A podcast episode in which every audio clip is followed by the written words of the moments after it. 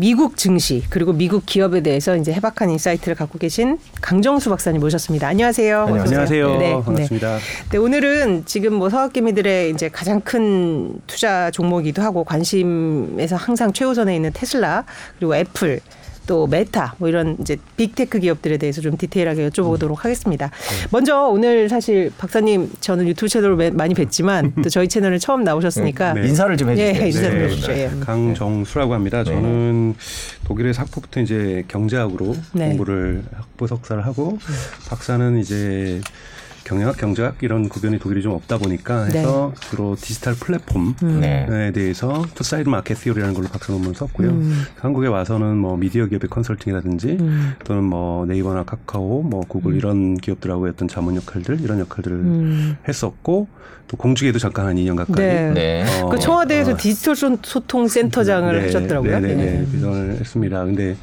뭐 뭐 부분적으로 제 전공 영역이기도 하고 근데 음. 사실은 조금은 저는 과거부터 이제 계속해서 디지털 경제와 관련된 어, 글들을 계속 써 왔고요. 그리고 네. 저는 뭐 주식 전문가는 아닙니다. 주식 전문가는 음. 아니고 네. 어, 미국 기업들이나 유럽 기업들 이런 기업들의 주로 펀더멘탈 네. 연구에서 전략 방향들 연구해서 계속해서 글을 쓰고 있습니다. 그래서 구글이나 뭐 네이버에서 검색해 보시면 음. 제가 글 쓰고 있는 것들은 네. 쉽게 여러분들도 만나보실 수 있지 않을까 생각이 들고요. 음. 사실은 요즘 또 잠깐 중단했습니다만 아 제가 사실은 개인적으로는 서학개미 구조대라는 유튜브 채널도 네. 시작을 했다가 네. 아 이, 이런 제작 환경을 쫓아갈 수도 없고 잠깐 멈춰 있습니다만 네. 아, 이름은 제가 서학개미 구조대로 네. 그게 서학개미들이 가장 많이 들어갔을 때 네, 시점에 그렇죠. 예. 그리고 또 음. 저는 이제 2030들 같은 경우에는 네. 보통 뭐 자기 돈으로 투자한 경우도 있지만 빚을 내서 투자한 분들도 있고 음. 무엇인가 어 저는 특히 이제 흔히 말하는 불마켓에서는 음. 어떤 시간을만 해석해도 계속 오르고 있으니까 문제가 없지만 그렇죠. 이런 침체기에서는 어 이때가 좀 공부할 때라고 저는 생각이 들고요. 그리고 음. 과거에는 좀 묻지마 투자 같은 건 아니었지만 음. 사실은 기업의 펀더멘탈보다는 뭐 특히 테, 스라 같은 경우는 거의 종교적인 어떤 그렇죠. 네. 어, 접근 네. 태도도 좀 있었고 그래서 음. 사실은 미국이나 유럽이나 이런 데서는 이, 이 기업의 펀더멘탈에 대한 연구들이 되게 많고 네. 이런 기사들도 사실 대단히 많습니다. 그래서 음. 기업에 대한 공부들이 좀될 음. 때고 저도 한국에도 이제는 투자가 조금 어, 특히 해외 투자 같은 경우 앞으로 계속 커질 거라고 보는데요. 좀 업그레이드 될 필요가 있다고 생각이 들어서 저는 주식에 대해서는 잘 모르지만 기업 기업이 지금 겪고 음. 있는 챌린지가 뭐고 음. 그 다음에 기업이 갖고 있는 이 잠재력이 뭐고 또 예를 들자면 테슬라가 자율주행 저는 자율주행은 주식 부양하기 위한 거지 음. 현실화될 수 있는 상품적 가치는 없다고 음. 생각이 들어요 매출에 기여할 수도 없고요 네. 그러면서 이런 것들은 흔히 말하는 불마켓에서는 작동할 수 있지만 음. 예, bear market에서는 작동할 수 없는 음. 그러니까 시그널이 아니라는 거죠 음. 그러니까 그래서 좀 시그널과 흔히 말하는 이 노이즈들을 음. 주식시장에서 좀 구별할 필요가 있다 그런 부분에서는 기업의 fundamental에 대해서 우리가 좀 어떤 것들을 계속 봐야 될지 뭐 전기차 시장에서는 계속 주목해야 될 게 뭔지 현대차가 잘 팔린다고 해서 과연 좋은 건지 건지 저는 그렇게만 보지는 않거든요. 그래서 네. 그런 부분들 오늘 말씀을 좀 드리고요. 네. 애플이 갖고 있는 근본적인 도전들은 뭐고 음. 또 메타가 가지고 있는 애플과 대비해서 경쟁력의 한계는 뭔지 음. 그리고 특히 이제 제가 사실은 서게임 구조들을 처음에 찍었던 게 뭐냐면 메타버스 관련주 사지 마세요였거든요. 음. 근데 그거를 어, 편집 있는 바람에 설 연휴 이후에 내보내는 바람에 사실 네. 설 연휴 전에 찍었는데 네. 그때 이후에 사실은 주가가 크게 폭락하고 있었잖아요. 네. 근데 사실은 메타버스 관련주라는 거는 뭐 죄송한 표현입니다만 한국 언론들이 만들어낸 테마주처럼 테마주 이런 것들은 네. 그런 건 저는 믿으면 안 된다고 생각이 음. 들어요. 그러니까 물론 근데 그것이 주식시장이 전체 bull market일 때는 네. 작동할 수 있지만 음. 이것이 꺼지기 시작하면은 어, 테마주 같은 것들은 작동할 수 없습니다. 그래서 하나하나 볼 필요가 좀 있다고 좀 생각이 들고요. 네. 그런 것들이 저희가 하나씩 이제 좀 네, 여쭤볼 건데요. 하겠습니다. 네. 그러니까 구조대 활동을 지금은 안 하고 계시니까 여기서 하시는 걸로 저희 SBS에서 네, 구조대 활동을 하시는 걸로 그렇게 하겠습니다. 어, 뭐 애플로 바로 가죠. 뭐 마침 또 저희 댓글에 깨울님께서 지금 애플 담을까 말까 고민 중인데 오늘 좋네요라고 음, 말씀을 네. 하셨습니다. 저희가 그 애플이 지금 최근 한 1년 동안 어떻게 지났는지 저기 음. CG를 일단 그래픽을 제가 하나 네. 만들었는데요. 그 화면을 보고 음. 말씀을 드리겠습니다. 이게 애플 주가입니다. 네, 144.87달러인데 제가 저렇게 초록색으로 표시해 놓은 게 최고점이 되거든요. 그게 네. 한 182달러였나? 제 기억에는 180달러 조금 넘었던 가을이었죠. 네, 작년 네. 그런 순간이 음. 있어도 겨울에 가을에도 높았고 10월, 11월, 12월, 1월 달쯤인 걸로 보이는데 지금 표를 보니까 이게 있었고요. 아, 이거는 저희가 이제 시킹 알파에서 제가 갖고 온 거고요. 그다음에 주당 순위 같은 경우도 이제 있고요. PER이 보니까 뭐 23 정도면 예전에 비해서는 많이 내려간 것 같기도 하고 근데 여전히 뭐 어떻게 봐야 될지 모르겠다.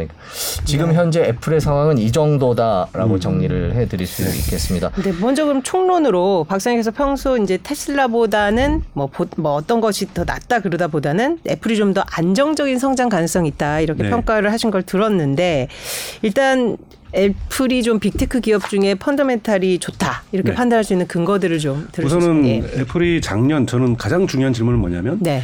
애플이 작년에 매출이 한 3,600억 달러 정도 나왔습니다. 네. 정확하게 3,668억 달러인데요. 네.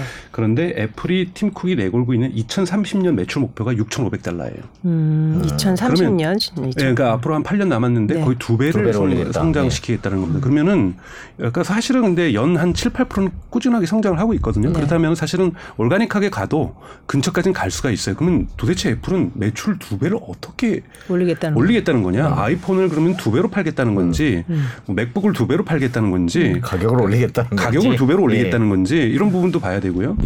그럼 과연 이 부분을 뭘 할 수 있는지 힘이 어디인지를 저는 보는 것이 핵심이라고 보고 애플이 과연 펀다멘탈이 이걸 받쳐줄 수 있는지 음. 어떤 무기를 들고 있는지 예를 들면은 뭐 정말 전쟁으로 치면 상륙 작전한다면 어디다가 흔히 말 노르만디에다 상륙할 건지 네. 어디에 상륙할 건지를 좀 저희가 볼 필요 가 있다라는 생각이 들어요. 우선 애플이 악재가 하나 있습니다. 네.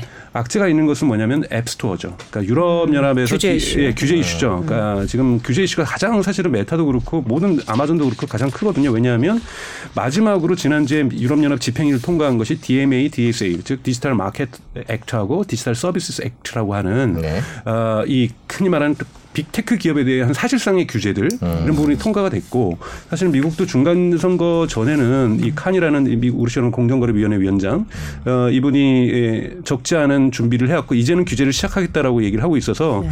이런 규제도 미국 또한 진행을 하게 될 거고요. 이 부분에서 가장 중요한 건 한국이 먼저 시작했지만 앱스토어라든지 구글 플레이에서 이러한 앱 결제의 어떤 시스템에서의 어떤 독점적인 음. 지위를 없애겠다라는 법안이 지금 유럽연합도 마찬가지고 한국도 마찬가지잖아요. 그러면은 어, 애플은 앱스토어에서 손, 어, 막대한 손실을 보게 됩니다. 음. 사실은 이 부분을 그럼 어떻게 메꿀 것인지 이런 부분이 에, 처음 해봐야 될 악재고요. 그래서 애플이 지금 내걸고 있는 거는 그 아이폰을 이제는 구독형으로 팔겠다. 음. 어, 사실 어려운 말이 아니라 통신사 대신 팔겠다라는 거예요. 그래서 저는 모든 나라에서 그렇게 하지는 못할 거라고 봅니다. 왜냐하면 지금 우리 식으로 하면 은 이제 통신사 가서 여러분 아이폰 사시는 게 아니라 그냥 애플에 가가지고 매장에서 또는 어, 인터넷에서 사시면 매달 얼마 내다 보면 일종의 2년 리스하는 거예요. 음, 그리고 네. 끝나고 나면은 이거를 대사가는 구조거든요. 이 구독 모델은 그러면은 중간 그 통신사 마진 없이 애플이 직접 먹겠다. 근데 이거는 음.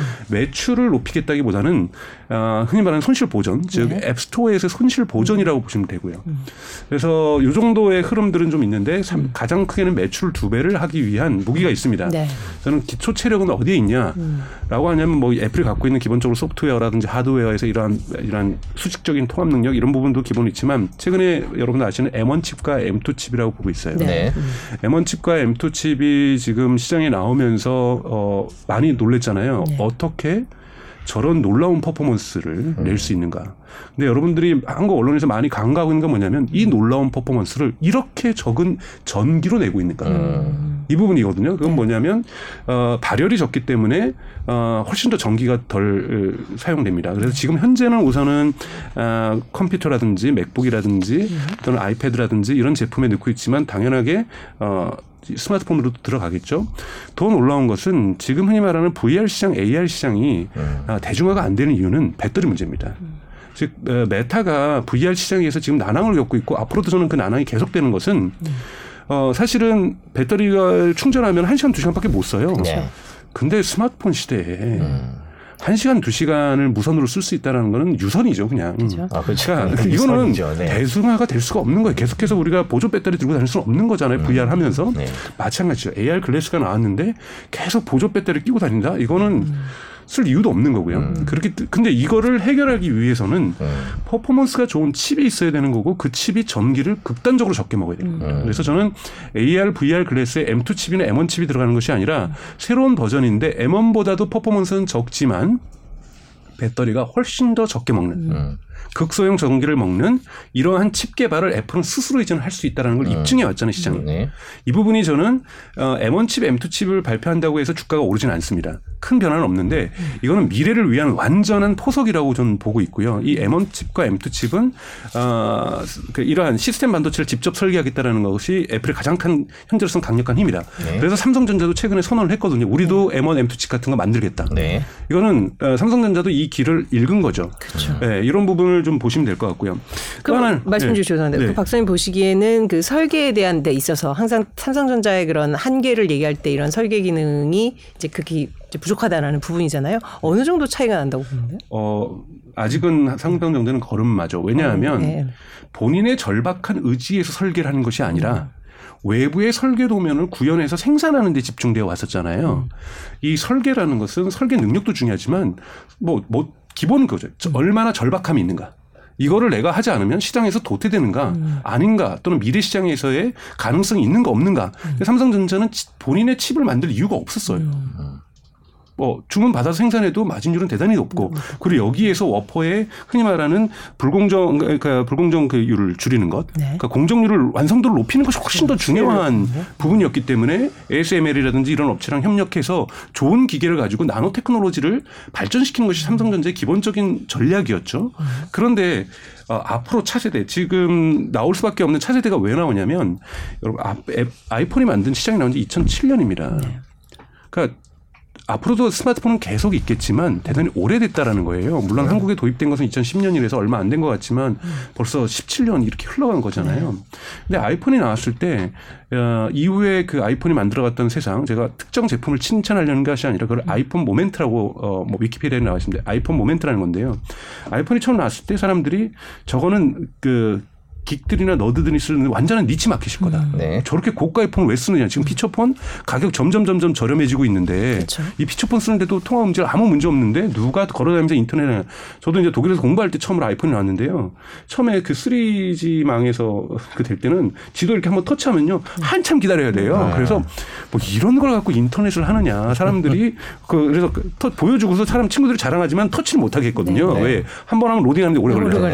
네. 이거는 이거는 무슨 대 중시장을 만들겠느냐. 음. 그냥 고급 니치들이 그냥 폼생 폼사 자랑하기 위해서 쓰는 폰일 거다. 그래서 네. 삼성전자도 좀 비웃었고 어, LG도 비웃었고 네. 한국도 아이폰 도입을 늦추잖아요. 네, 그렇죠. 근데 어떻게 세상이 바뀌었습니까? 이제는 스마트폰 없는 세상은 저희가 상상할 수 없는 세상이 됐고 대중화됐고 모든 그 뒤에 팔로워들이 그 시장으로 들어가서 네. 이 시장을 매스마켓으로 만들었잖아요. 네. 그러면 지금 다 애플도 찾고 있는 것은 애플의 매출 두 배 올리기 위해서는 second 그러니까 두 번째 아이폰 moment를 찾아야 한다. 네. 이것이 지금 모든 기업들의 지상 과제인 거고 음. 사실은 메타가 메타버스를 외친 것도 음. 제2의 moment. 아이폰 moment. 음. 이 moment를 찾고 싶은 거예요. 이래야 사실 시장 사이즈가 훨씬 더 커질 수가 있는 거거든요. 그러니까 그런 부분에서 많은 변화를 가져왔던 어, 다음번에 next moment가 무엇이 될 것인가에 음. 많은 사람들이 뭐 일부에서는 메타버스다, VR이다, NFT다 뭐 다 가능성 있는 얘기들이에요. 뭐 차량도 있죠, 심지어. 뭐, 뭐 예. 차량도 네, 있죠. 그거 여쭤보려고 예. 그랬어요. 네. 애플카. 음. 애플카. 왜 우리나라를 한번 흔들었죠. 그렇죠. 네. 엄청 흔들었던 예. 건데. 네, 이건 어. 서서히 하나씩 그럼. 그럼 애플카부터 먼저 얘기할까요? 아, 아니 아니요. 일단 제가 저 그러니까 그 아, 예. 지금 그 second moment가 이제 기대가 되고 애플도 네. 당연히 준비하고 있을 텐데 네. 네. 그런 것을 하기 위한 수단이 이제 M1, M2 같은 절박함 그렇죠. 이것이 없으면 거죠. 없으면 음. second second 아이폰 moment는 안 나온다는 안 나온다. 음. 왜냐하면 우리가 처음에 에어팟 음. 나왔을 때이 네. 사람들이 이 뭐 콩나물 누가 메고 다니냐 음. 비웃었거든요. 그렇죠. 이 기, 기, 콩나물처럼 어, 처음에 생각해서 네. 콩나물이라면서 귀걸이 저걸 누가 쓰고 다니냐. 네. 근데 그것도 사실은 moment를 만들었어요. 삼성전자 네. 다 만들고 다 만들잖아요. 그렇죠. 근데 여러분 거기에서 놀라운 게 뭐냐면 noise canceling이라는 거예요. 네. 그러니까 소리를 소프트웨어가 죽여주는 거잖아요. 음. 주변 소리를 걸러주는 거잖아요. 음. 근데 그것도 AR입니다. 네. 그러니까 AR에서의 그 A는 augmented. 네. 그러니까 즉 우리의 오감을 확장시켜주는 거거든요. 네. 그래서 귀가 할 수 있는 기능을 소프트웨어가 음. 도와줘서 진화되고 있단 아. 말이죠. 네. 그러면 AR이 나오면 지금까지 나왔던 저는 AR의 시제품들은 다 대중화가 안 됐고 될 수도 없다고 봐요. 음. 구글이 처음에 나왔다는 사람들 비웃었잖아요. 이, 여기서 구글 글래스, 구글 글래스요.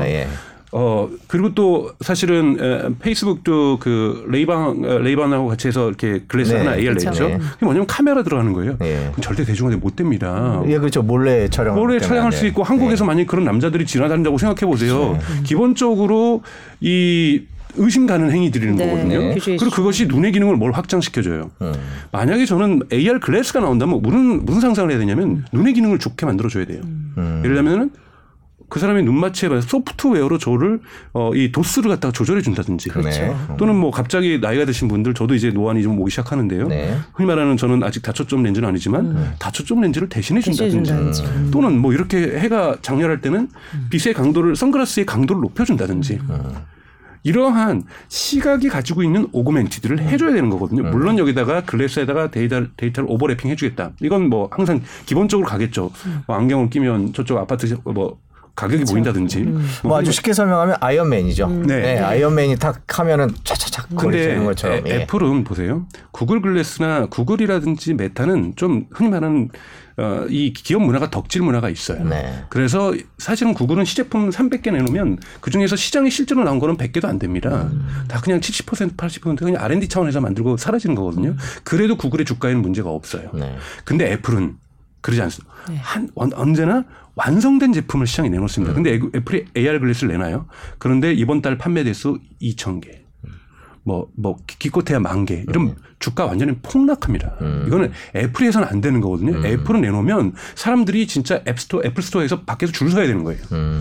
줄 서는 제품을 내놓을 때만 애플은 주가 부분도 그렇고 기업의 이미지도 그렇고 기업의 철학도 그렇고 아, 네. 맞춰갈 수 있다라는 거예요. 근데 정말 덕들이나 geek들이나 쓰는 이런 카메라 조금 하고 조금 뭐 세련된 뭐 디자인 좀 집어넣은 걸 내놓는 순간 안 사버리면 이건 큰일 난다는 거죠. 그런 부분에서 우선 좋은 칩이 들어가야 된다는 거죠. 그래야 여기에 소프트웨어 파워가 좋아지는 거거든요. 그래서 이러한 칩이 준비되지 않았기 때문에 사실은 어뭐 애플 이사회에서는 사외 이사들도 있죠. 뭐 사외 이사들도 유명한 사람들이 많이 있는데 사외 이사들은 2016년부터 애플 글래스를 이사회에서 테스트했다고 얘기를 하, 진, 진술하고 있고 이것이 leak가 돼서 언론 미국 언론들이 다루고 있어요. 그러니까 애, 애, 애플은 2016년부터 자기네 R&D 차원에서 애플 글래스, AR glass를 만들고 있는 거예요. 근데 그걸 공개를 안 하는 거죠. 공개했다가 이건 바보 될 수 있는 거니까. 그러니까 계속 준비를 해왔는데 언제 시장에 낼 것이냐가 문제인 거고 이것이 이제 애플의 아이폰 moment를 만들 수 있는 어, 하나의 어떤 단계가 될 수 있다. 이 부분에서의 어떤 가능성 분명히 존재하고 있고요. 그리고 계속해서 진화하고 있는 아, 에어팟. 이 부분도 게- 굉장히 진화하고 있고 그래서 이런 소프트웨어를 통해서 이런 공감각적인 가까이에서 얘기하는 사람들이 이제는 소근소근하는 소리는 소근소근하게 좀 더 전달되고 크게 앞에서 강연하는 사람들이 얘기할 때는 좀 더 정확하게 전달되고 이러한 그냥 spatial 그 공감각적인 오디오라 그러는 이런 부분들로 진화를 할 거라고 저는 생각이 들어요. 애플 워치도 마찬가지고요. 이러한 제품에서 M1 칩과 같은 칩이 들어갔을 때 할 수 있는 일들을 만들어낼 것이다. 그래서 저는 AR glass가 대단히 중요한 무기가 될 거라고 좀 보고 있고요.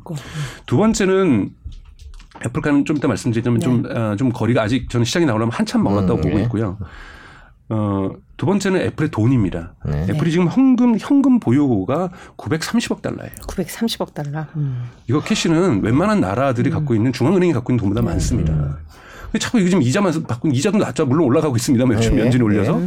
이거 뭐 할 거예요. 그리고 보통 주가의 10%는 M&A 비용이 쓸수 있다고 얘기를 해요. 네. 그럼 지금 미국의 주가의 10% 정도면은 약 2,900억 달러, 3,000억 달러가 있는 거예요. 그러면 다 합치면 이래저래 한 4,000억 4천억 달러가 달러를 들고 있군요. 4천억 네. 달러를 들고 있는 거예요. 그러면은 인수합니다. 왜냐하면 이 정도면 웬만한 기업들 다 살 수 있는 돈이거든요. 심지어는 세일즈포스, 포스도 살 수 있어요. 네.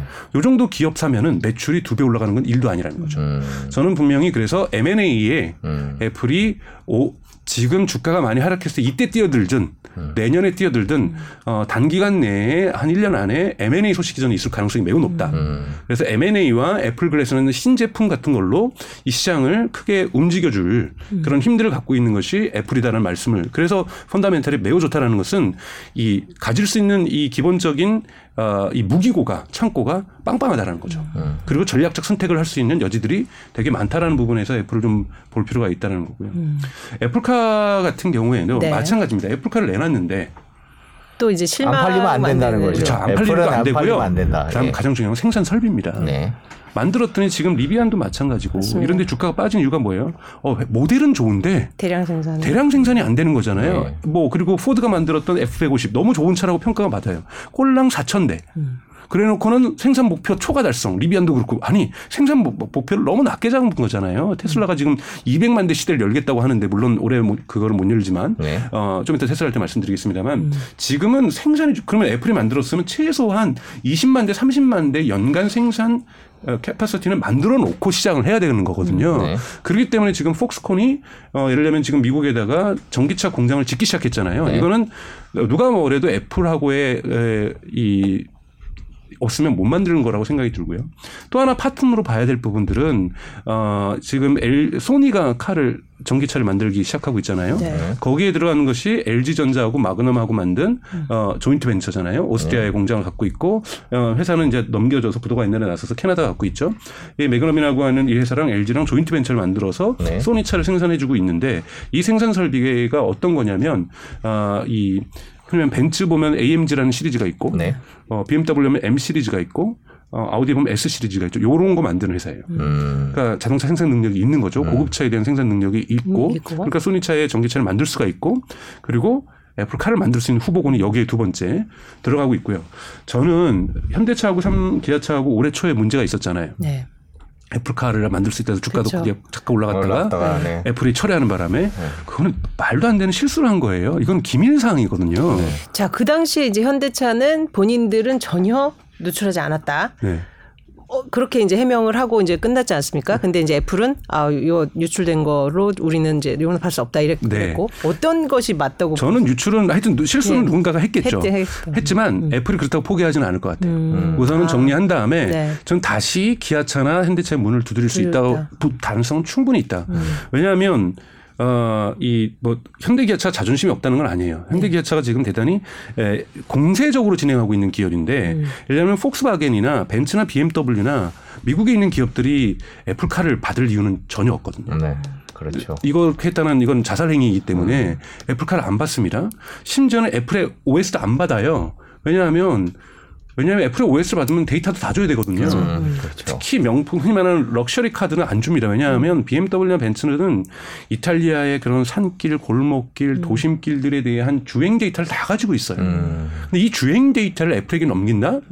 이거는 그냥 먹이 뭐저뭐 먹어주세요라고 갖다 바치는 거거든요. 그렇기 때문에 어, iOS 애플 CarPlay가 들어갈 가능성이 별로 없어요. 음. 오히려 구글하고는 얘기해도 근데 구글하고도 사실은 찜찜한 거죠. 그렇죠. 그러니까 연동만 시키지 sync만 시키지 차의 전체 OS로서 어, 구글이나 애플하고 협력할 가능성은 별로 없습니다. 그러니까 이런 부분에서 놔둔다면 그리고 파트너도 안될 거기 때문에 저는 세 개의 파트너를 꽂으라면 애플카에 폭스콘과 그 다음에 LG와 마그넘 그 다음에 현대 기아차 중에 하나가 될수 있다. 근데 이번에는 확실하게 비밀 지키라고 아니면 벌금을 뭐 어, 어, 테슬라 네. 어, 트위터처럼 뭐 100억 달러 매기든지 네. 이런 식의 어떠한 조치들을 취하고 할 거고 요 판도 만들어지고 그리고 모델도 되고 여기에 들어간 OS도 만들어야 됩니다. 음. OS도 OS는 당연하게 내연 기관으로 갈 수가 없죠. 전기차가 지금 트렌드인 것도 맞지만 이 전기차에 들어가 어, 내연 기관에 들어가는 그 수많은 부품을 컨트롤링하는 통합 OS를 만들 수가 없습니다. 기본적으로 이론적으로 전기차 정도처럼 부품이 적은 것에서만 통합적으로 관리할 수 있는 OS가 나올 수 있기 때문에 네. OS까지 세팅하고 이러려면 시간이 앞으로 더 필요하다. 그래서 애플은 생산 설비와 모든 모델들이 준비된 상태 속에서 시장에 등장할 수밖에 없다. 그런 부분이기 때문에 애플카가 저는 나오려면 어, 못해도 앞으로 3, 4년은 더 필요하다고 3, 4 년은 더 저는 필요하다. 필요하다고 저는 생각이 들어요. 네. 물론 시장의 서- 전개 상황에 따라서 더 빨라질 수는 있겠지만 뭐 올해 뭐 나온다 내년에 나온다 이건 있을 수 없는 일이라고 보고요. 2023년은 저는 불가능하다 고 봅니다. 그래서 2023년도 AR 글래스나 2024년 정도 AR 글래스가 저는 나올 가능성이 있다고 보고요. 그리고 2025년, 26년 가야 애플카가 현실적인 가능성으로 왜냐하면 이제 공장도 지어지고 그러면 더 이상 어, 이 리크하는 걸 막을, 그러니까 새가는 걸, 새나가는 걸 막을 수가 없거든요. 그래서 이런 부분 보셔야 되는 거고 지금 현대차도 전기차 전용 공장 만들기로 했잖아요. 네. 그래서 이런 전용 공장이 자기네들 것만 만들지 않을지는 좀 봐야만 한다. 뭐 그래서 애플카는 좀 그렇게 장기적으로 보셔야 되는데 이렇게 탄탄한 펀더멘탈을 갖고 있는 기업은 대단히 찾기 어렵습니다. 네. 지금 당 뭐 일시적으로 어 우크라이나 전쟁 때문에 유가가 오르면서 좀 잠시 석유 기업들이 주식을 조금 주가가 네. 에, 좀 추월을 하고 있지만 네. 저는 애플이나 뭐 마이크로소프트라든지 이런 탄탄한 어, 펀다멘탈은 어 대단히 강력한 어 뭐 이렇게 흔히 말하는 뭐 천술라 같은 이런 일들은 일어나지 않겠지만 네. 꾸준히 성장할 수밖에 없는 어 그런 기업이라고 보고 있습니다. 네. 그 TSMC와의 관계도 좀 짚어볼 필요가 있을 것 같습니다. 그러니까 애플이 이제 칩을 설계해서 TSMC의 생산을 맡기는 구조인데, 근데 현재 뭐 TSMC 이제 굉장히 많은 주문들이 몰리고 뭐 오랜 파트너십은 구축돼 있지만 또 옛날만큼 이렇게 대량으로 그러니까 애플의 칩 개발 속도에 여기가 맞출 수 있을 것인가? 뭐 그 부분은 또 문제가 되겠죠. 예. 그러니까 그 부분이 그래서 지금 TSMC도 미국에다 공장 짓고 있는 거고, 네. 그러니까 여러 군데다 공장을 분산하려고 하고 생산 시설을 넓히려고 하는 건데 우선은 그 삼성전자하고 TSMC의 가장 큰 차이점은 제가 네. 어떤 어. 뭐 애국심이 없어서 그런 건 아니지만 네. 냉정하게 평가하면은 아직 기술력의 차이는 명확하게 뚜렷하 뚜렷하게 있습니다. 음. 뚜렷하게 있고 그것 때문에 지금 사실은 뭐뭐 지금 갈등하고 있는 거잖아요. 퀄컴하고도 지금 삼성전자 갈등하고 그렇죠. 있는 그런 부분은 흔히 말하는 이 흔히 말하는 완성률 워퍼가 하나 들어갔을 때 완성률이 지금 떨어지는 거잖아요. 그거를 개선할 거라고 저는 생각해요. 근데 시간이 좀 누적될 거고 왜냐하면 TSMC는 역사가 삼성전자보다 더 길고 그리고 시스템 반도체를 할 수 있는 생태계 흔히 말해서 보통 레고 조립이라고 얘기도 하잖아요. 그러니까 네. 즉 어, 예를 들면 이러한 형태의 시스템 반도체 주문이 오면은 이러이러한 파트너하고 함께 해야 되는데 지금은 아직 삼성 주변에 이런 생태계가 이렇게 굳건하게 형성되어 있지 않기 때문에 스탠드 언론으로 혼자 이런 시스템 반도체를 발전시키는 데 아직까지는 속도가 있고 저는 이런 생태계가 한국도 대단히 많은 투자를 하고 있기 때문에 조만간 조성될 거라고 보고 있어요. 근데 대만은 이미 완전한 생태계가 완벽하게 구현되고 있기 때문에 어, 이런 부분에서 아직 TSMC의 독주가 저는 어느 정도는 있을 거라고 보고 있고요. 그리고 심지어는 보세요. 그러니까 이 재미있는 사실인데 M1과 M2 사이에 M1 울트라는 게 잠깐 나왔습니다. M1 두 개를 합친 거거든요. 그때 팀쿡이 분명히 얘기했던 건 뭐냐면 원래 2021년에 작년에 어그 M2를 발표하겠다 그랬었어요. 2021년에 네, 이 근데 M1 울트라를 발표했거든요. 왜냐하면 TSMC가 아직까지 M2를 할 수 있는 공정으로 나노 공정으로 못 들어갔다고 판단한 거예요. 왜냐하면 팀쿡을 보셔 팀쿡이 재밌는 사람이 누구 뭐왜 팀쿡의 경영 스타일과 스티브 잡스가 다르냐면 팀쿡이 사실은 에, 시, 애플의 CEO가 됐을 때 surprising이었잖아요. 저 우려도 좀 있었고. 어, 예. 근데 팀쿡이 무슨 담당이냐면 애플의 supply chain management를 총괄하는 사람이었어요. 음. 그러니까 지금 뭐냐면 납품하는 모든 부품 업체의 생산 능력이 어떤지 quality control을 하고 있었던 사람이고 어떤 부품이 어떻게 수- 들어와야 좋은 제품이 만들어지는 것을 아는 완전한 생산 설비 담당 이 생산을 갖다가 담당하는 사람이었다라는 거예요. 그래서 이 사람이 기초 체력이 얼마나 중요한지 아이폰에 들어간 나사 생산이 얼마나 중요한지를 항상 외치고 다녔던 사람이라는 거죠. 그래서 제가 M1 칩, M2 칩도 팀쿡이 총괄한 거거든요. 그러니까 팀쿡은 경영 자체가 기본적으로 이 들어갈 그 소- 소재, 이 소재의 혁신이 전체 제품의 혁신으로 이어진다고 믿는 사람입니다.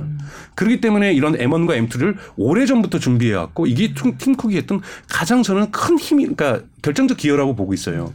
그래서 사실은 전략적으로 볼 때는 그러니까 조금은 우리가 애플 하면은 아직까지는 스티브 잡스식의 혁신, 혁신, 혁신. 근데 그게 뭐냐면 디자인 혁신이라든지 그렇죠. 뭐 생각을 혁신, 사고 혁신한다든지 뭔가 소비자 경험. 뭐, 뭐 이런 소비자 그렇죠. 경험 이런 거 있는데 사실은 팀쿡은 그와 다르게 product 제품의 품질 의 개선과 혁신 이 부분에 집중됐던 사람이기 때문에 애플의 전략치는 팀쿡도 벌써 경영 대표한 지 10년 됐잖아요. 네. 그러니까 애플은 이러한 에, 페이스를 이미 팀쿡의 철학에 의해서 지배되는 음. 지배되는 시장 뭐 그 유명한 이름은 기억 안 나지만 그 유명한 디자이너도 나갔잖아요. 사실 네. 쫓겨난 거고 권력 투쟁에서 밀린 거거든요. 그러니까 디자인 싱 디자인이 중요한 게 아니라 제품의 품질이 중요하고 이것을 업그레이드하는 게 중요하다라고 보는 것이 팀쿡이기 때문에 그래야 소프트웨어도 증 저, 그러니까 퍼포먼스도 증가한다고 보고 있는 사람이거든요. 그런 부분에서 저는 어 2030년까지 팀쿡이 있었으면 좋겠다는 바람입니다. 아, 그러니까 그래서. 예, 그러니까 즉 second 아이폰 moment, 음. 즉 제2의 아이폰 moment까지 만들 때까지 팀쿡이 있는 것이 애플에 그리고 애플의 주가에도 긍정적인 영향을 미치지 않을까라고 저는 생각이 들고요.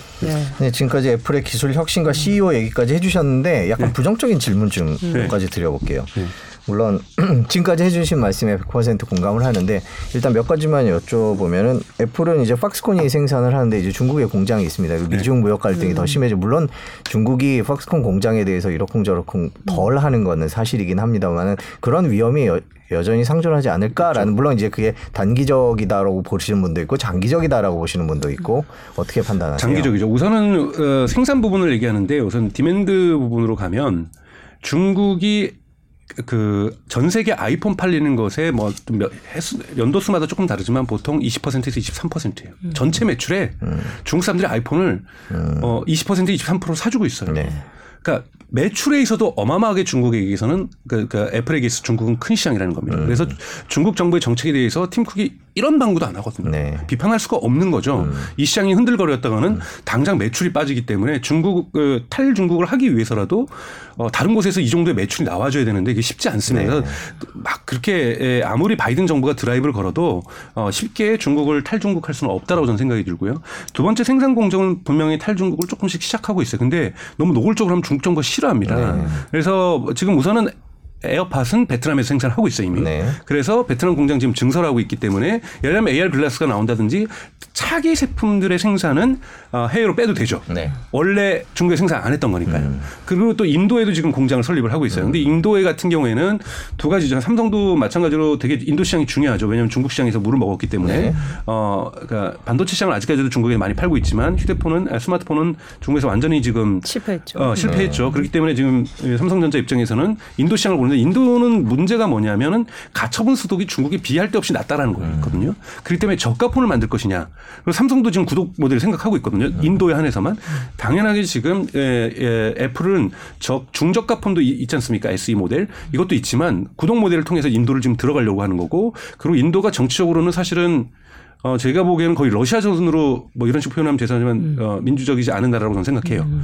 그건 뭐냐면 정책이 쉽게 왔다 갔다 할 수 있고 음. 어느 날 갑자기 중국하고 갈등하다 보니까 틱톡 그 다음날 문 닫으니까 문 닫잖아요. 네. 그러니까 이런 식으로 아, 알리바바 너네 나가 그럼 나가야 되는 거거든요. 이렇게 불안정성이 있는 나라에 어 쉽게 들어가지 못하지만 그때는 공장을 짓는 것이 훨씬 정무적으로 판단도 의미가 있습니다. 그래서 어 애플이 지금 쉽게 탈중국은 저는 못한다는 거예요. 왜냐하면 어, demand market에서 어 걸려 있기 때문에. 네. 근데 우선은 그 공급망 구조에서 우선은 어 중국만의 부분은 지정학적 갈등이 어떻게 될지도 모르고 이 변수들이 흔히 말하는 세계화 2.0이라고 요즘 얘기를 하는데요.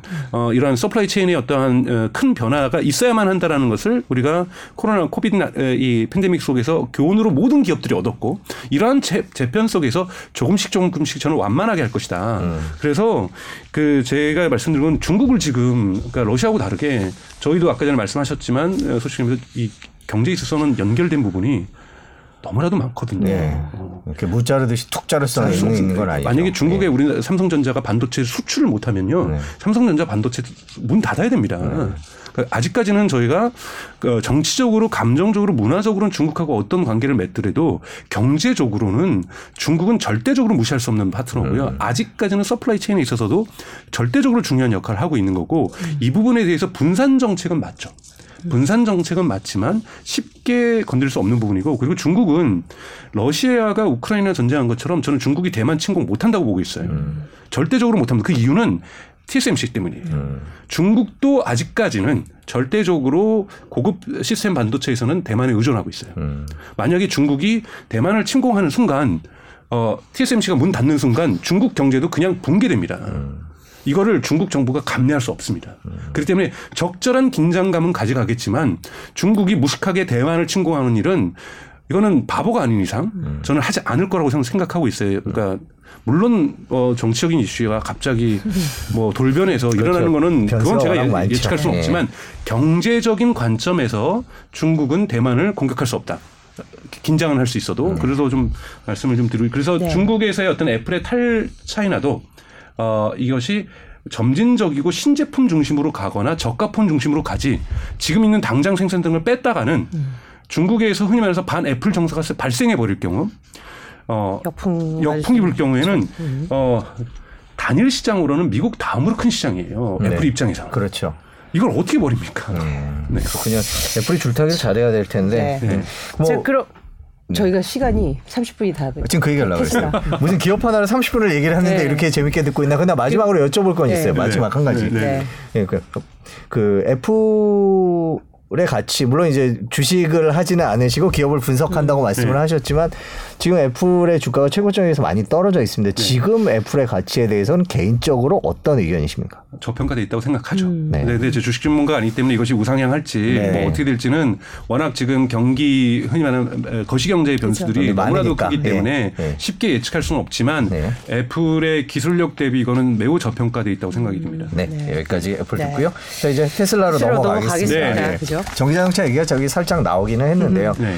근데 테슬라는 주가 변 동을 보면요, 약간 뭐라 그러지? 그 너무 위아래로 흔들려서 이게 과연 우리가 투자를 해도 되는 기업인가 이런 생각이 드는데요. 저 그래프를 잠깐 네. 보시고 얘기를 나누도록 하겠습니다. 아, 이게 테슬라 주가 1년치를 제가 캡처를 해온 건데요. 이제 제일 높았을 때가 이제 1200 그걸 넘었었죠. 1200달러 넘었었고요. 제가 이게 초록색으로 준, 줄 근데가 1000달러입니다. 이게. 네. 이른바 천슬라라고 불렸던 네. 얘기가 나왔던 게 세 번이고요. 지금은 703달러에 가 있습니다. 자, 이제 테슬라 상황이 지금 이런데요. 보면 아까 종교 같다고 말씀을 하셨는데 테슬라는 약간 종교 아닙니까? 네, 근데 그것도 불마켓에서 종교가 형성되는 거고요. 네. 테슬라는 냉정히 보셔야 되고 테슬라가 만약에 비어마켓에서 뭐 지금 비어마켓이라고 단정할지 않을지 주식 전문가 네. 아니라서 모르겠지만 언제 반등할 것이냐, 반등의 소식들은 무엇이냐, 우리가 어떤 뉴스에 좀 관심 가져야 되냐. 즉, 뭐 흔히 말하는 뭐 자율주행 기능, 음. 뭐 자율주행 택시 이런 것들은 전혀 저는 주가 영향 못 줄 거라고 이제는 봅니다. 음. 왜냐하면 완벽한 자율주행은 음. 과학자들이 꿈꾸는 거고 테슬라 일론 머스크 자체가 스스로가 이공계열의 이 과학자이기 때문에 그냥 꿈꾸는 거예요. 이거는 사회 정치적으로 풀어주지 않으면 어 자율주행의 시대는 오지 않습니다. 음. 왜냐하면 휴먼 드라이브가 있으면 특히 뭐 자전거가 저 우리나라도 그렇잖아요. 왼쪽 깜빡이였는데 오른쪽으로 하는 차. 음. 이거는 자율주행 캐치할 수 없는 거예요. 음. 가장 예측 못하는 건 인간이거든요. 네. 그렇기 때문에 또 인간이 멋진 부분도 있고요. 음. 예측 못하는 건 인간 행동이기 때문에 그래서 안겔라 메르켈 옛날 독일 총리가 뭐라 그랬냐면 어, 빠른 시간에 자율주행의 시대는 땡길 수 있다. 언제? 휴먼 드라이브를 금지하면. 음. 전면 금지할 경우에는 지금의 기술로도 어쩌면 자율주행의 시대는 올 수 있다고 얘기를 하고 있어요. 근데 그걸 했다가는 나는 당선 못 된다. 음. 그게 이제 지난번 총선 때 재선 재선을 당시 할수 있냐고 그랬을 때 어떤 정책을 했어요? 자율주행을 어떻게 생각하냐? 음. 절대 할 수 없다. 나는 자율주행을 지지한다.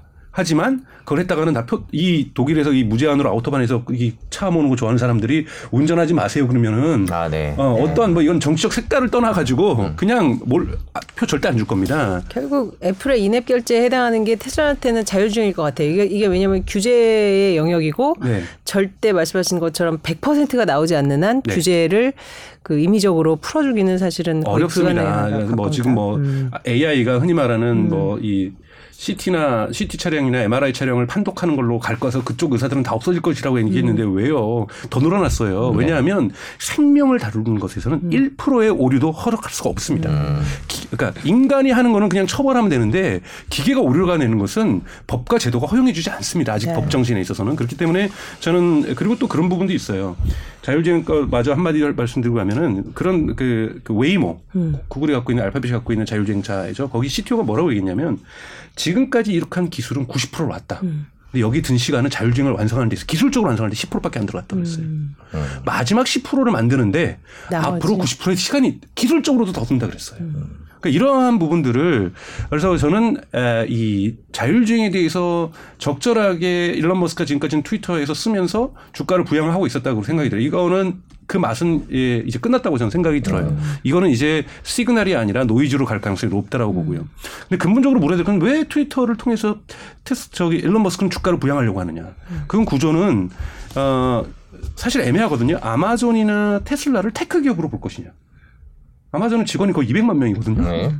tech 기업들 한 20만 명, 30만 명에서 정말 개발자들이 한 80% 차지하는 이런 기업인데 아마존은 웨어하우스에서 일하는 사람들, logistic에서 네. 일하는 사람들, 뭐 테슬라는 공장에서 일하는 사람들, 이 공장에서 일하는 사람들을 어, 이걸 big tech라고 볼 것이냐. 음. 아닌데 실리콘밸리의 그 월급 체계가 뭐냐면 어, 주식을 줍니다. 음. 네. 연봉이 약50% 가까이를. 음. 그러면 주가가 오를 거니까 너는 요번에 몇 주 줄게. 이러면서 연봉 협상을 HR 팀에서 하거든요. 근데 이 주가가 계속 떨어지면 음. 이, 이 부분이 근데 이거는 비용 처리가 안 돼요. 비용 처리가 되는 부분이 아니기 때문에 코스트 부분이 아니기 때문에 주식을 나눠주는 거기 때문에 이런 부분들 빅테크 기업들의 실리콘밸리 기업들이 관행을 써왔는데 테슬라도 똑같은 임금 체계거든요. 음. 그러면 주식 주가가 떨어지면 직원들의 불만이 하늘을 찌릅니다. 어. 그렇기 때문에 끊임없이 주가를 상승시켜야만 하는 음. 경영자의 근본적인 구조성들을 가지고 있어요. 만약 이걸 완전히 처리한다면 모를까? 음. 그렇기 때문에 그리고 만약 이걸 처리하게 되면 당장 인건비 상승이 들어가서 이 profit을 그러니까 이윤율을 또 저하시킵니다. 음. 그러니까 여러 가지 딜레마가 있어서 이 구조를 당장 버리기는 어렵습니다. 그래서 끊임없이 주가를 상승시켜야만 하는 것이 음. 빅테크 기업들의 숙명이에요. 그러니까 이런 부분들을 좀 맥을 짚고 보시면서 어 일론 머스크를 좀 볼 필요가 있고요. 네. 또 일론 머스크가 트위터 인수에 대해서도 뭐, 뭐 그렇죠. 뭐 논쟁이 네. 많잖아요. 트위터가 가장 핫하죠. 사실 사, 뭐 테슬라는 테슬라 자체 이슈보다 머스크와 관련된 또 그와 관련된 M&A 이런 걸로 기가 그렇죠. 아까 지금 보여줬던 주가 하락 부분에서 음. 지난 4월 달에 4월 4일 날인가 9일 날 네. 자기가 9% 갖고 있다고 얘기를 하고 음. 4월 말일에 이사회 트위터 이사회에서 결정. 요때 두 번 해가지고 테슬라 주가 그 이후로 40% 빠졌거든요. 네. 그러니까 사실은 테슬라가 못해서 빠진 건지 트위터 인수 때문에 빠진 건지 그래서 지금 음. 트위터 인수 안 한다니까 테슬라 주가 오르고 있고 네.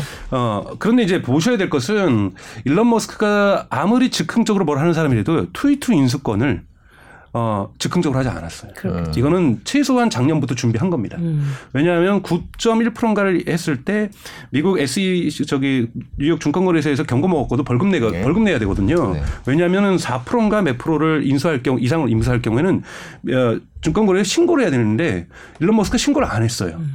왜안 했냐면은 벌금이 더 싸서. 음. 왜냐하면은 자기가 트위터 계속해서 지분 이만큼 했고 앞으로 더 살 거라고 하면 트위터 주가가 더 오를 거 아니에요. 네. 그럼 나머지 5%를 사는 데 있어서 훨씬 더 많은 병이 들기 때문에 벌금을 내겠다고 결심을 한 거예요. 그건 뭐냐면 계속해서 인수하겠다는 의지를 이 전략까지도 자문을 다 받은 거거든요. 네. 그래서 이런 전략 속에서 움직였고 또 하나 이제 뉴욕 타임즈에서 보도한 거에 의하면 이제 트위터 인수 자금의 50%는 테슬라 주식으로 사고 어, 대출 받아 사고 50%는 자기 돈으로 사야 돼요. 음.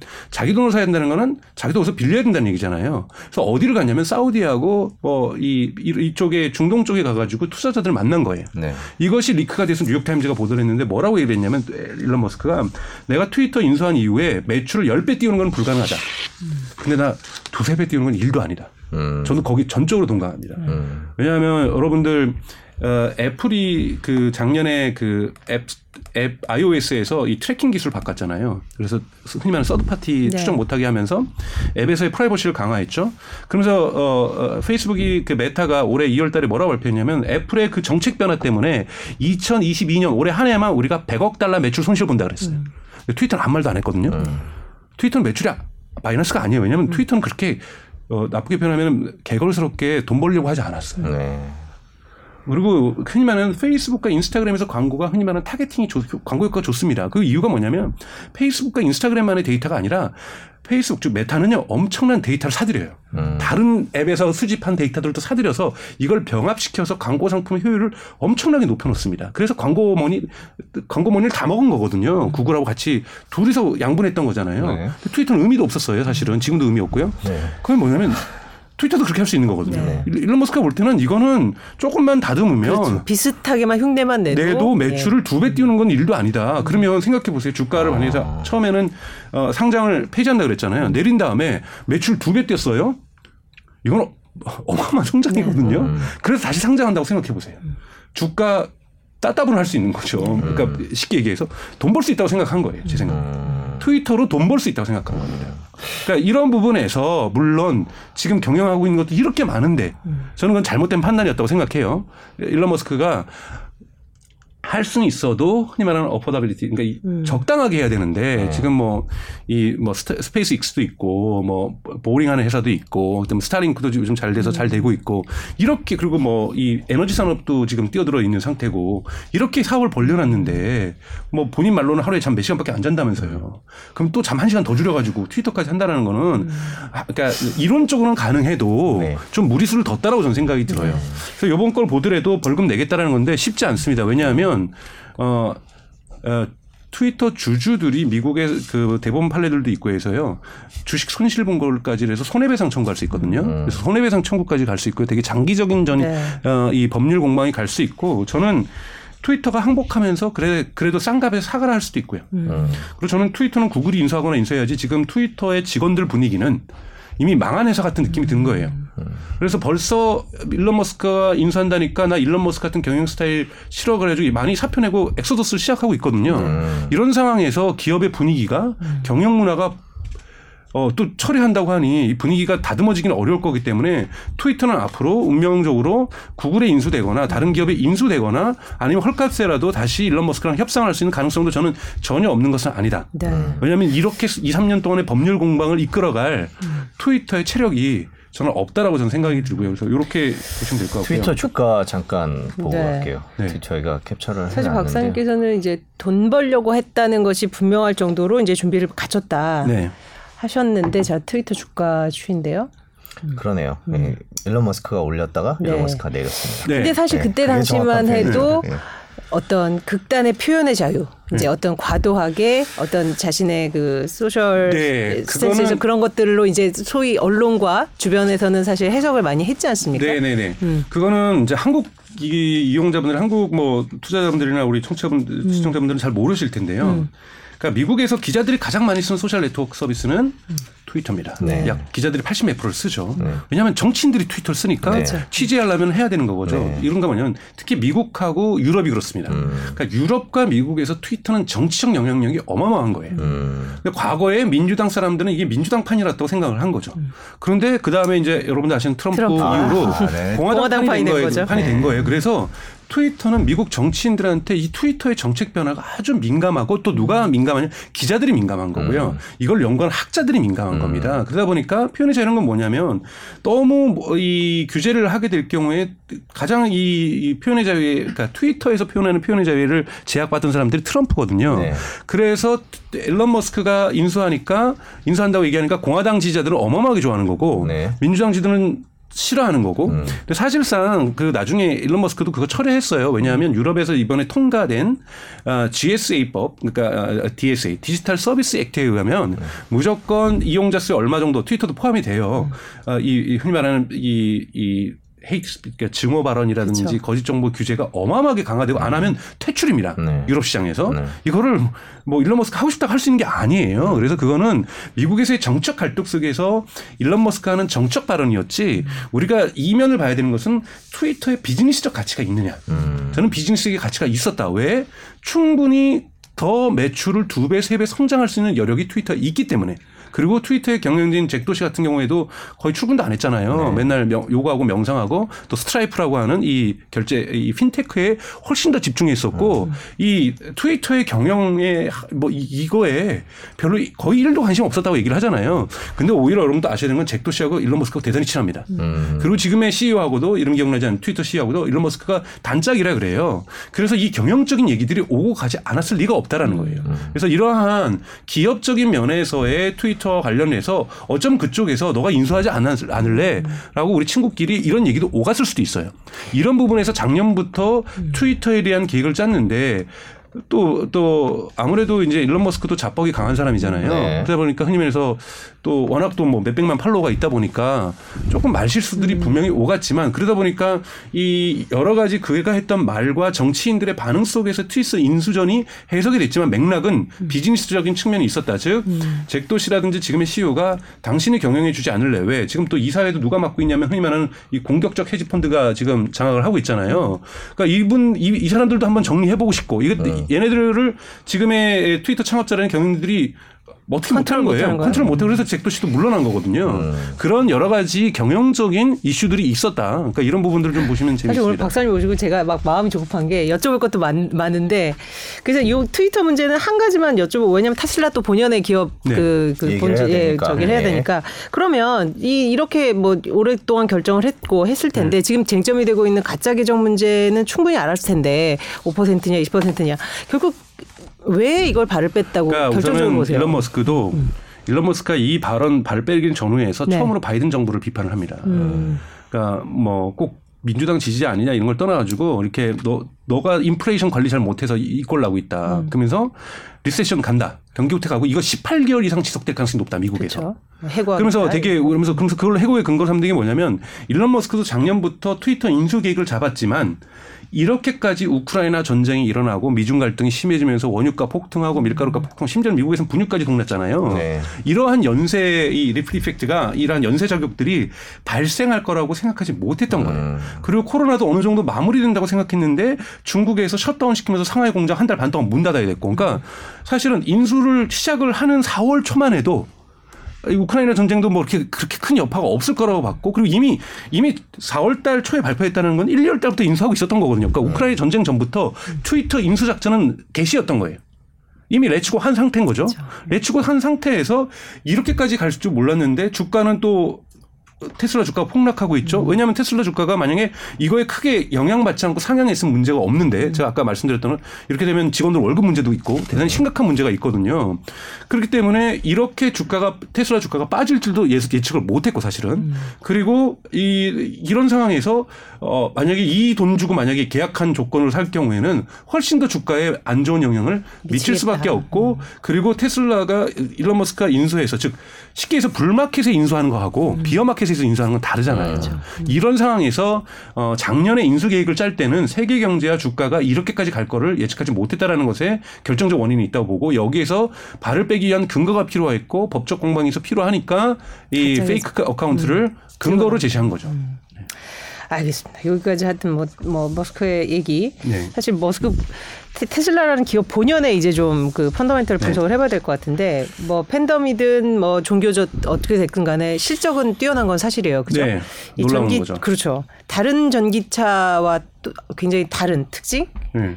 그러니까 테슬라만의 네, 뭐 다른 시장도 우리가 리비안이라든지 뭐 이런 시장을 볼 때도 그렇고 현대기아차 여러분 보셔야 될 때 전기차 시장을 우선 규정을 할때 음. 제가 가장 중요하게 보는 것은 demand가 supply보다 크다는 거예요. 음.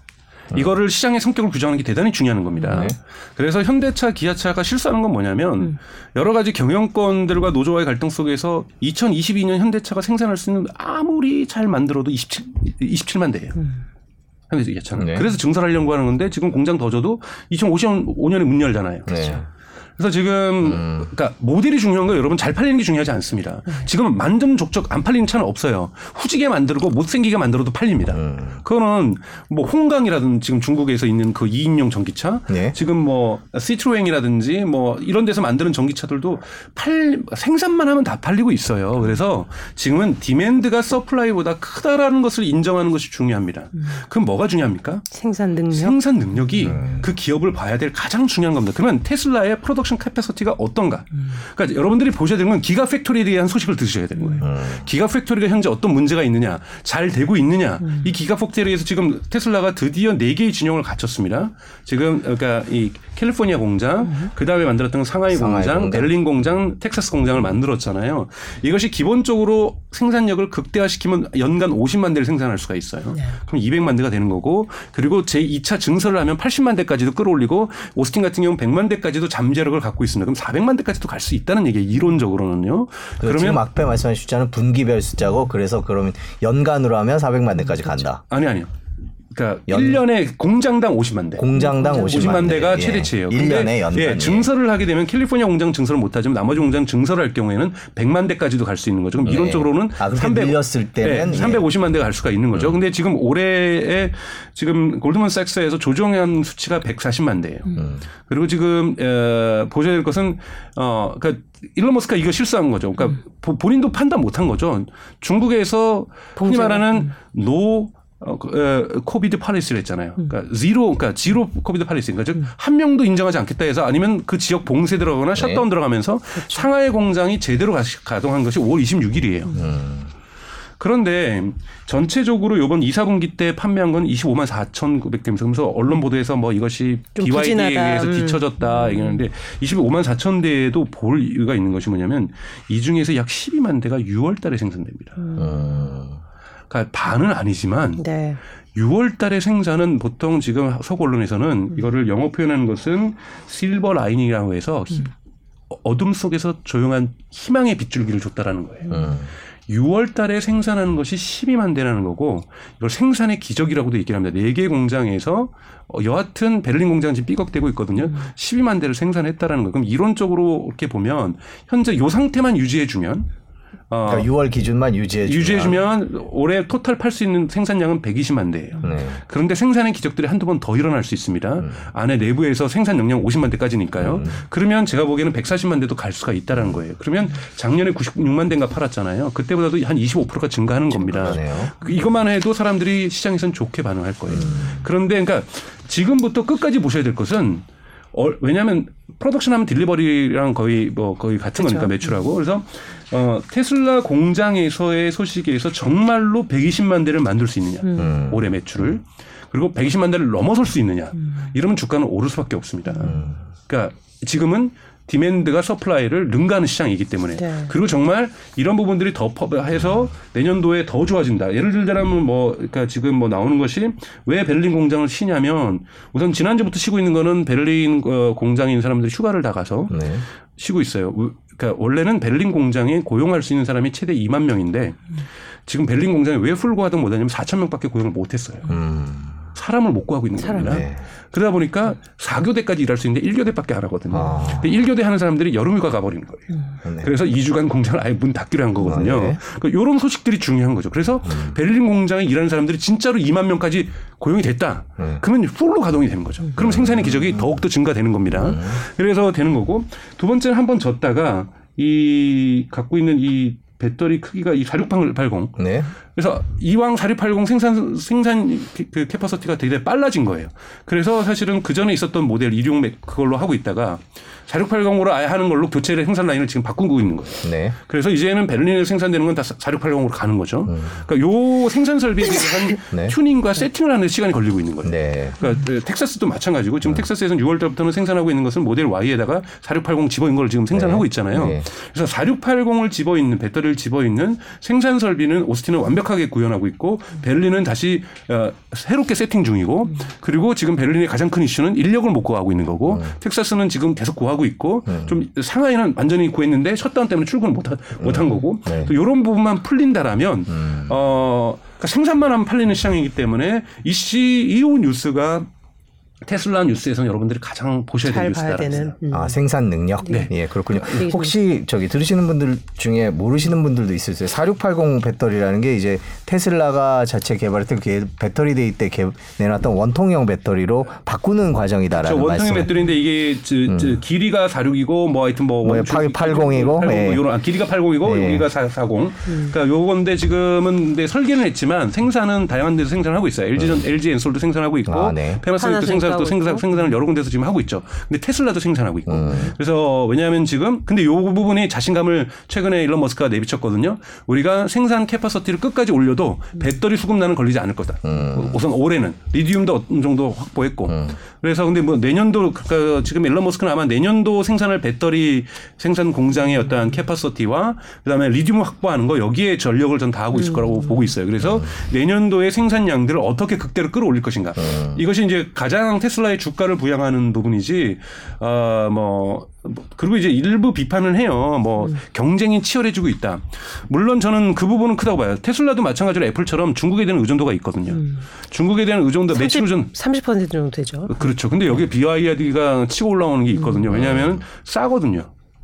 그러니까 BYD도 제가 보기엔 워렌 버핏도 투자한 회사입니다. 네. 그렇죠. 삼성도 지분이 있죠. 예, 네, 삼성전자 워렌 버핏도 투자했고 네. BYD가 뭐냐? 왜 삼성이 왜 지분이 있겠어요? 전기차 때문에 한 게 아니라 그것이 폴더폰에다가 배터리 됐던 회사잖아요. 네. 그러니까 피처폰부터 그리고 스마트폰까지 배터리 공급하던 회사가 이 창업자가 나도 자동차 회사 만들고 싶어 해서 어 망해가는 국영 자동차 회사 인수한 다음에 음. 그래서 자동차 산업에 진출한 거고 전기차 시장에서 지금 완전히 피치를 올리고 있는 거고요. 전 앞으로도 계속 생각 어, 아주 증가할 거라고 봐요. 이미 유럽하고 미국에도 공장을 짓고 있고 그래서 강력한 경쟁자가 될 건데요. 어, 저는 생산량에 있어서는 아직까지는 BYD가 어, 일론 머스크 저기 테슬라를 쫓아오기는 어려운 상황이라고 봐요. 이미 네 개 공장이 있고 지금 하나 공장도 더 지으려고 하고 있거든요. 음. 그렇기 때문에 공장 수가 늘어나는 것 다음에 기회 되면 제가 공장에서 일어나고 있는 포드 자동차 이후의 혁명에 대해서도 말씀을 좀 드릴게요. 네, 네. 아, 그러니까 예. 이 공장 키카 이후로 예, 예. 처음으로 네, 네. 그래서 T 모델. T 모델. 네, 그러니까 100년 전에 일어났던 자동차 생산의 혁신 네. 그리고 토요타가 만들어냈던 이 lean production이라고 하는 just in produc- time 네. production이라고 하는 것들을 능가하는 혁신들이 지금 오스틴 공장에서 일어나고 있거든요. 네. 베를린 공장하고 그래서 이런 부분도 음. 어, 어, 전 될 거라고 보고 또 네. 비판하는 게 뭐냐면 모델이 너무 다양하지 않다. 음. 뭐 사이버 뭐 트럭도 안 내놓고 있고 그렇죠. 음. 어. 그 저는 그렇게 보지는 않아요. 왜냐하면 지금 무슨 모델 Y 생산한 지 얼마 안 됐습니다. 네. 모델 Y 지금 없어서 못 팔고 있거든요. 네. 주문자도 너무나도 많고 음. 이건 이거 생산량 높여서 올해는 모델 Y를 소화시켜야 됩니다. 음. 그리고 테슬라한테 중요한 건 뭐냐면 사이버 트럭은 미국에서 조금 팔릴 거예요. 사이버 트럭 그 조금 긱스럽잖아요. 네. 그거 유럽에서 한국에서 잘 안 팔릴 겁니다. 그리고 그런 거 타고 다니면요 도로 너무 장악하고요. 유럽은 확실히 안 팔릴 네, 것 같아요. 주차하기도 어렵고요. 네. 그러니까 미국에 있는 제가 뭘 만들었냐면 모델 3 이후에 그러니까 더 BYD랑 경쟁하기 위해서 저는 테슬라가 중저가, 음. 저가는 아니지만 조금 더 모델 3보다는 가격 저렴한 음. 이러한 대중형 에, 자동차를 만들 거, 전기차를 만들 거라고 보고 음. 그 준비를 어떻게 잘하냐가 중요한 거죠. 음. 그리고 수익성이 매우 높은 흔히 말하는 트럭 시장에 어떻게 진출할 것인가. 음. 이런 부분들에서 또는 뭐, 뭐, 흔히 말하는 logistic에 많이 쓰이는 뭐 아마존이 많이 예를 들면 배달용 차들, 이러한 화물차들, 이런 1톤 트럭들, 2톤 트럭들, 이런 시장 어떤 버스들, 음. 그 다음에 이 뭐 스쿨 버스들, 음. 이런 시장에서 테슬라가 마진율이 좋으니까 여기는 어떻게 상용차 시장이죠. 일반적으로 얘기하는. 상용차 시장에서 어떠한 교두부를 확보할 것인가. 그리고 중적, 중, 중가 시장에서 음. 어떻게 유럽 시장을 장악할 거고 중국 시장에서 계속해서 판매율들을 높여낼 것인가. 음. 테슬라는 중국 버릴 수 없습니다. 음. 음. 결정적인 이유는 어, 매출도 크지만요. 네. 테슬라 공장 땅이 테슬라 소유가 아니에요. 네. 어, 여러분들 현대자동차도 마찬가지고 독일에 있는 뭐 폭스바겐 벤츠들 뭐 미국에 있는 차들도 들어갈 때 합작회사 만듭니다. 네네네. 네, 네. 중국은 합작회사를 만들 때만 외국 자동차들이 그 합작회사의 브랜드로만 팔 수 있겠어요. 음. 근데 왜 테슬라는 테슬라 이름으로 팔게 해줬을까요? 그거는 조건이 있었거든요. 공장을 땅, 짓고 대한, 네. 공장 소유자가 중국 공산당 거예요. 음. 그래서 언제든지 방패란 빼야 됩니다. 음. 그래서 일론 머스크가 절대 중국 정부 비판 못 합니다. 그냥 몰수당할 수가 있네요. 네, 그렇기 때문에 공장이 임대형이에요. 아, 그렇구나. 네, 그래서 언제든지 계약을 갱신을 안 해줄 수가 있습니다. 음. 그렇기 때문에 그 대신 근데 테슬라도 받은 왜냐하면 테슬라는 우리는 합작회사에서 테슬라를 갖다가 뭐 이상한 뭐 별표 브랜드로 못 간다라고 이제 음. 계속해서 협상해서 주장을 한 거죠. 우리는 고유한 브랜드 갈 거니 너네가 법을 개정해서라도 우리 받아줘라. 음. 그랬더니 오케이 받아주겠다. 그 대신 공장 짓고 그 땅 우리 소유로 하겠다. 음. 그러니까 요 구조가 있다라는 걸 여러분 잊으시면 안 됩니다. 그래서 네. 어 너무 저희가 중국에 대한 감정들 반중 정세 있는 거저 이해합니다. 네. 이해하는데 경제적으로 이렇게 중국 적대시했다가는 현재 경제 구조에서 어 정말 아 저는 재앙이 올 수 있다고 보고 있군요. 음. 그래서 어 우리가 그러니까 전체적인 어떠한 튜닝과 구조 조정들은 그러니까 세계 경제 질서의 조정은 필요하지만 음. 이렇게 극단적으로 단칼에 뭔가 하겠다라는 거는 음. 어 유화적인 점 발생이라고 저는 생각해요. 네. 중국 시장 주로 말씀하셨는데 사실 유럽만큼 또 전기차 이제 보급률이 네. 높은 지역이 없죠. 없는데 네. 그쪽에 이제 폭스바겐이 뭐 지배하고 있다. 예, 네. 들려왔는데 지금 베를린 공장 말씀도 하셨고 테슬라의 유럽에서의 가능성은 어떻게 보세요? 어, 매우 높죠. 왜냐하면 왜 베를린이 적겠어요. 음, 그런 그러니까 우선은 유럽 시장이 구매 파워가 대단히 있고요. 네. 그리고 제도적으로 유럽은 이미 전기차로 갈 수밖에 없는 시장으로 구조가 됐잖아요. 음. 여러분 영국 같은 경우에도 2030년이 아니라 2000 지금 유럽 연합은 2035년으로 내연차 판매 금지 조항을 법적으로 네. 통과시켰습니다. 네. 근데 영국은 2030년이에요. 음.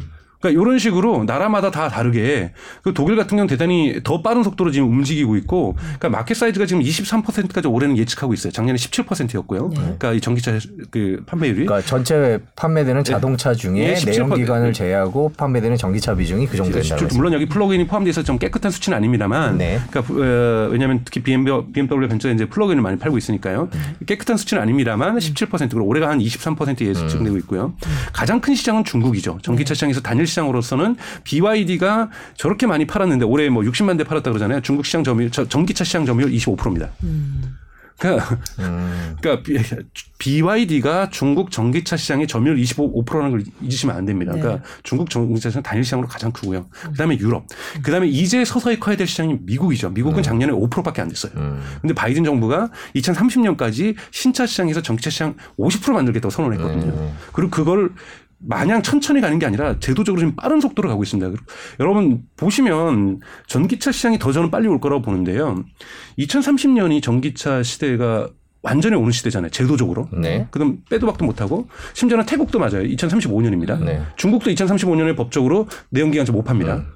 그러니까 이미 제도적으로 이제 전기차 시장 가는 거예요. 우리가 싫던 좋든 이게 친환경이든 아니든 음. 어, 이뭐 아무리 더러운 석탄으로 전기를 만들어서 전기차를 가든 전 친환경 중에 그러니까 우리가 시장주의적으로 시장을 볼 때는 정확하게 제품을 봐야 된다고 저는 생각하는데요. 음. 그럼 여러분 2026년에 20, 27년에 전기차 사, 아, 저기 내연기관 사시겠어요? 안 사죠. 왜냐하면 몇년 3, 4년 뒤면 왜냐하면 세차 나오는데. 자동차는 에셋의 자산입니다. 음. 그러면 내가 10년 안 몰더라도 4년 뒤에 내가 대팔 때 중고차가 흔히 말하는 똥값 되면 안 삽니다. 지금이야 사는 거죠. 지금 한국에서 지금 뭐 디젤 차 많이 사고 계시잖아요. 사실 SUV부터. 이거 한국에서 떨이하고 있는 거예요. 유럽에서 안 팔리는 차들이에요. 그래서 한국에 떨이하고 있는 거거든요.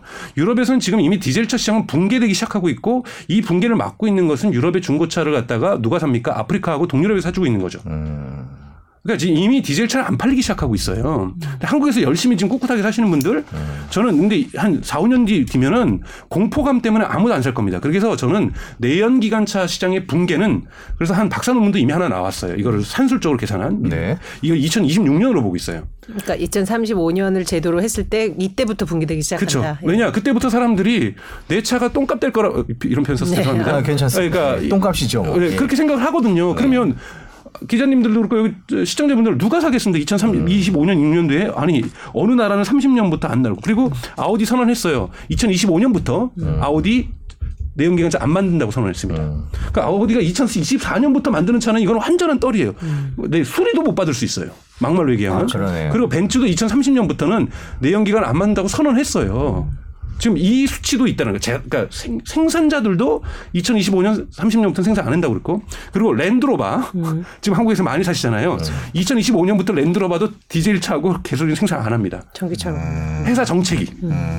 그런데 지금 열심히 디젤차 팔고 있는 저는 언론에서는 그 비판해줘야 된다고 생각이 들어요. 네. 한국에서 너네 지금 왜 파니? 2025년부터는 너네도 안 만든다 그래놓고는 국민들한테 경고해줘야 되는 거예요. 사실 이거 강남에 소나타잖아요. 랜드로바 네. 하얀색. 네. 이거 사시는 분들 2025년부터 랜드로바 안 만듭니다. 디젤차를. 그런 회사 걸 우리가 왜 사줍니까? 그러니까 저는 이런 부분에서 명확한 부분이 있어야 된다는 거고요. 이러한 시장의 구조적 특징을 우리가 보고 demand가 자꾸 아직도 논쟁하고 계세요. 뭐 어, 요즘에 보면 1월 달에 보면 현대차 노조 같은 경우에는 demand가 그렇게 크지 않다라고 주장하시거든요. 그거는 저는 오판이라고 저는 생각이 들어요. 그러니까 이것은 시장의 소비자도 원하지만 어느 정도 tipping point를 지나면 정치인들이 보세요. 로마도 그렇고 파리도 그렇고 2023년, 2025년부터는요. 개솔린 차들이 디젤 차들이 시내 접근을 못 합니다. 근데 이걸 왜 했겠어요? 환경 생각하는 게 아니죠. 정치인들은 표 생각한 거예요. 이렇게 했을 때 공약 걸었을 때 사람들이 자기 찍어준 거거든요.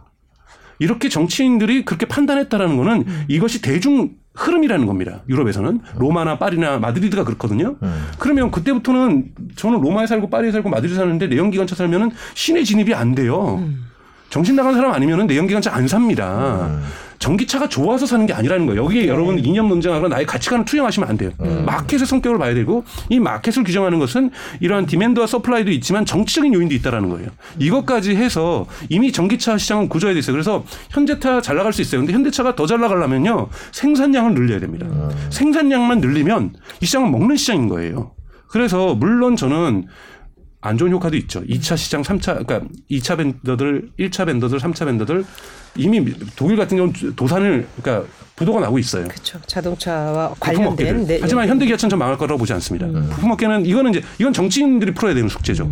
어떻게 이 산업 구조가 어, 어, soft landing 할 수 있을 것인가. 이건 정치적으로 풀어야 되는 거고 경제적으로 볼 때는 현대기아차는 제가 보기에는 어, 갈 겁니다. 근데 문제는 현대모비스죠. 개인적으로 그냥 평가를 하냐면 현대모비스에 대한 fundamental이 중요한 게 아니라 현대모비스에 대한 지배 구조가 있잖아요. 거기는 현대가가 흔히 말하는 승계 작업에서 예.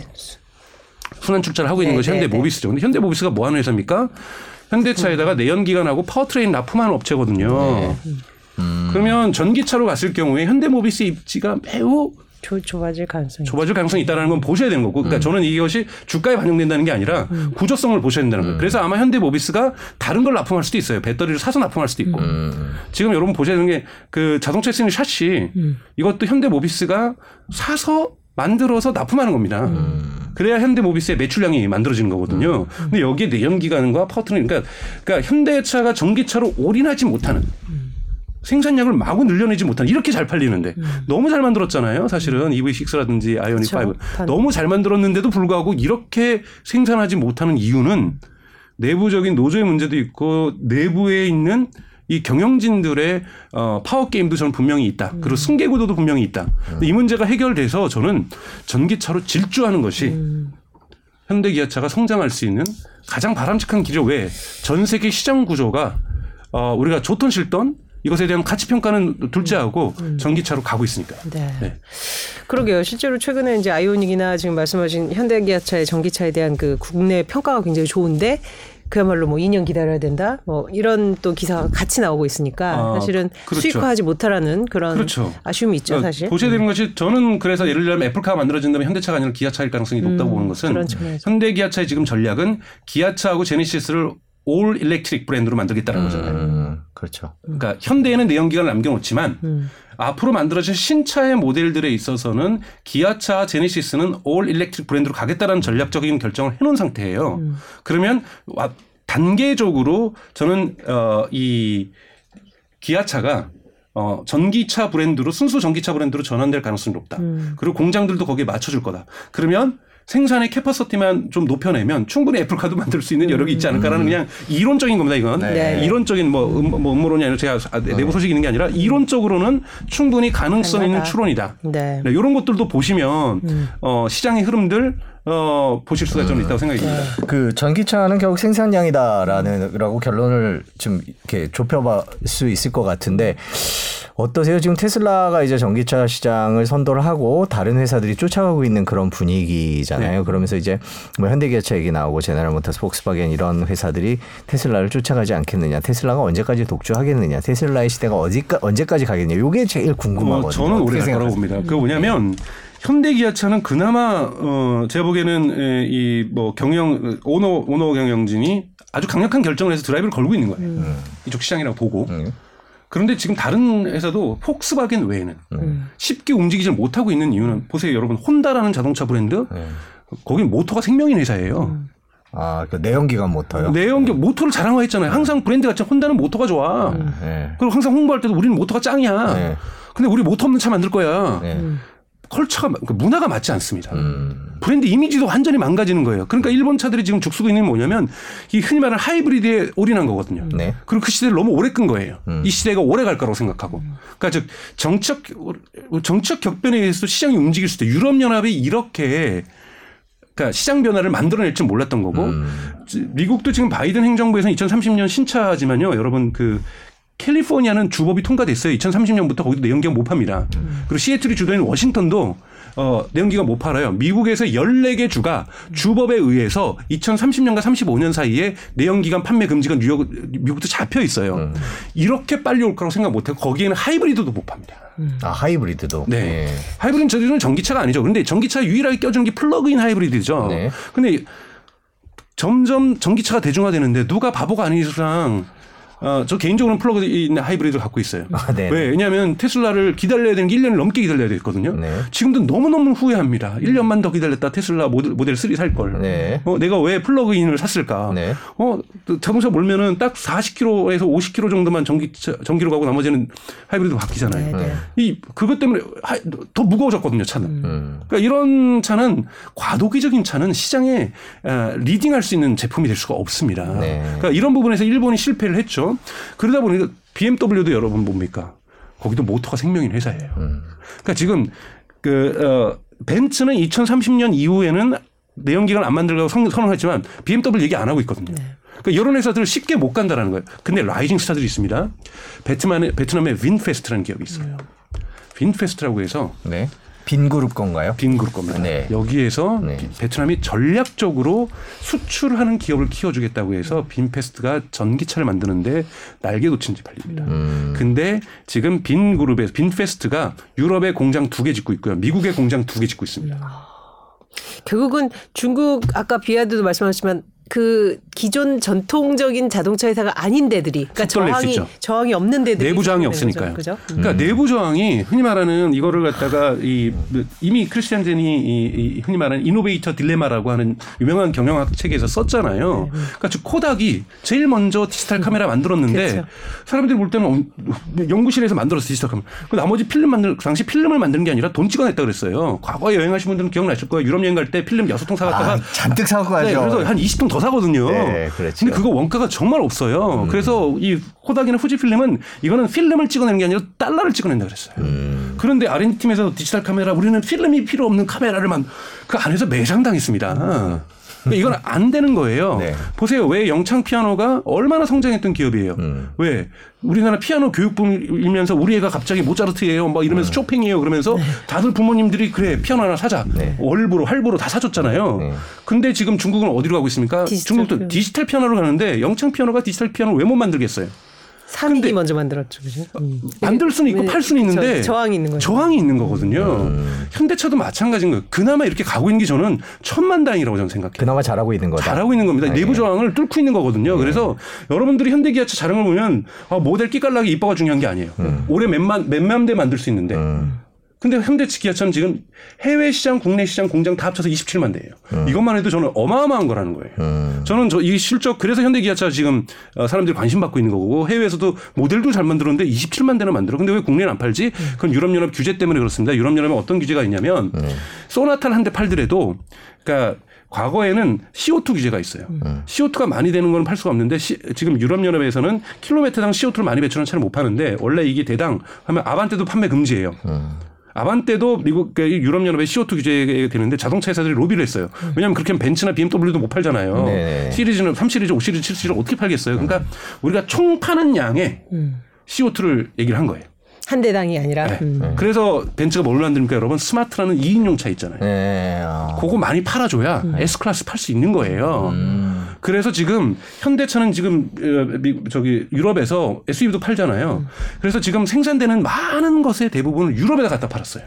아 총량을 맞추려고. 총량을 맞추기 위해서. 아 그러니까 내연기관차를 팔려면 음. 전기차도 같이 팔아야 팔 수 있어요. 네, 그러니까 유럽에도 네. 다 갖다 줬는데 이제 생산 설비가 올해 22만 대로 여유가 있어진 거예요. 네. 이러면서도 미국 가는데 미국도 찔끔, 한국 찔끔 가는 이유는 네. 어, 능력이 없는 게 아니라 우선은 지금 캐파에서 나온 대부분을 음. 유럽에다 갖다 줬어야만 하는 음. 구조적인 한계가 있었다. 음. 하지만 이제는 충분히 그걸 하고 있으니 이제는 더 생산되는 거는 국내하고 미국에 풀겠다라는 거죠. 음.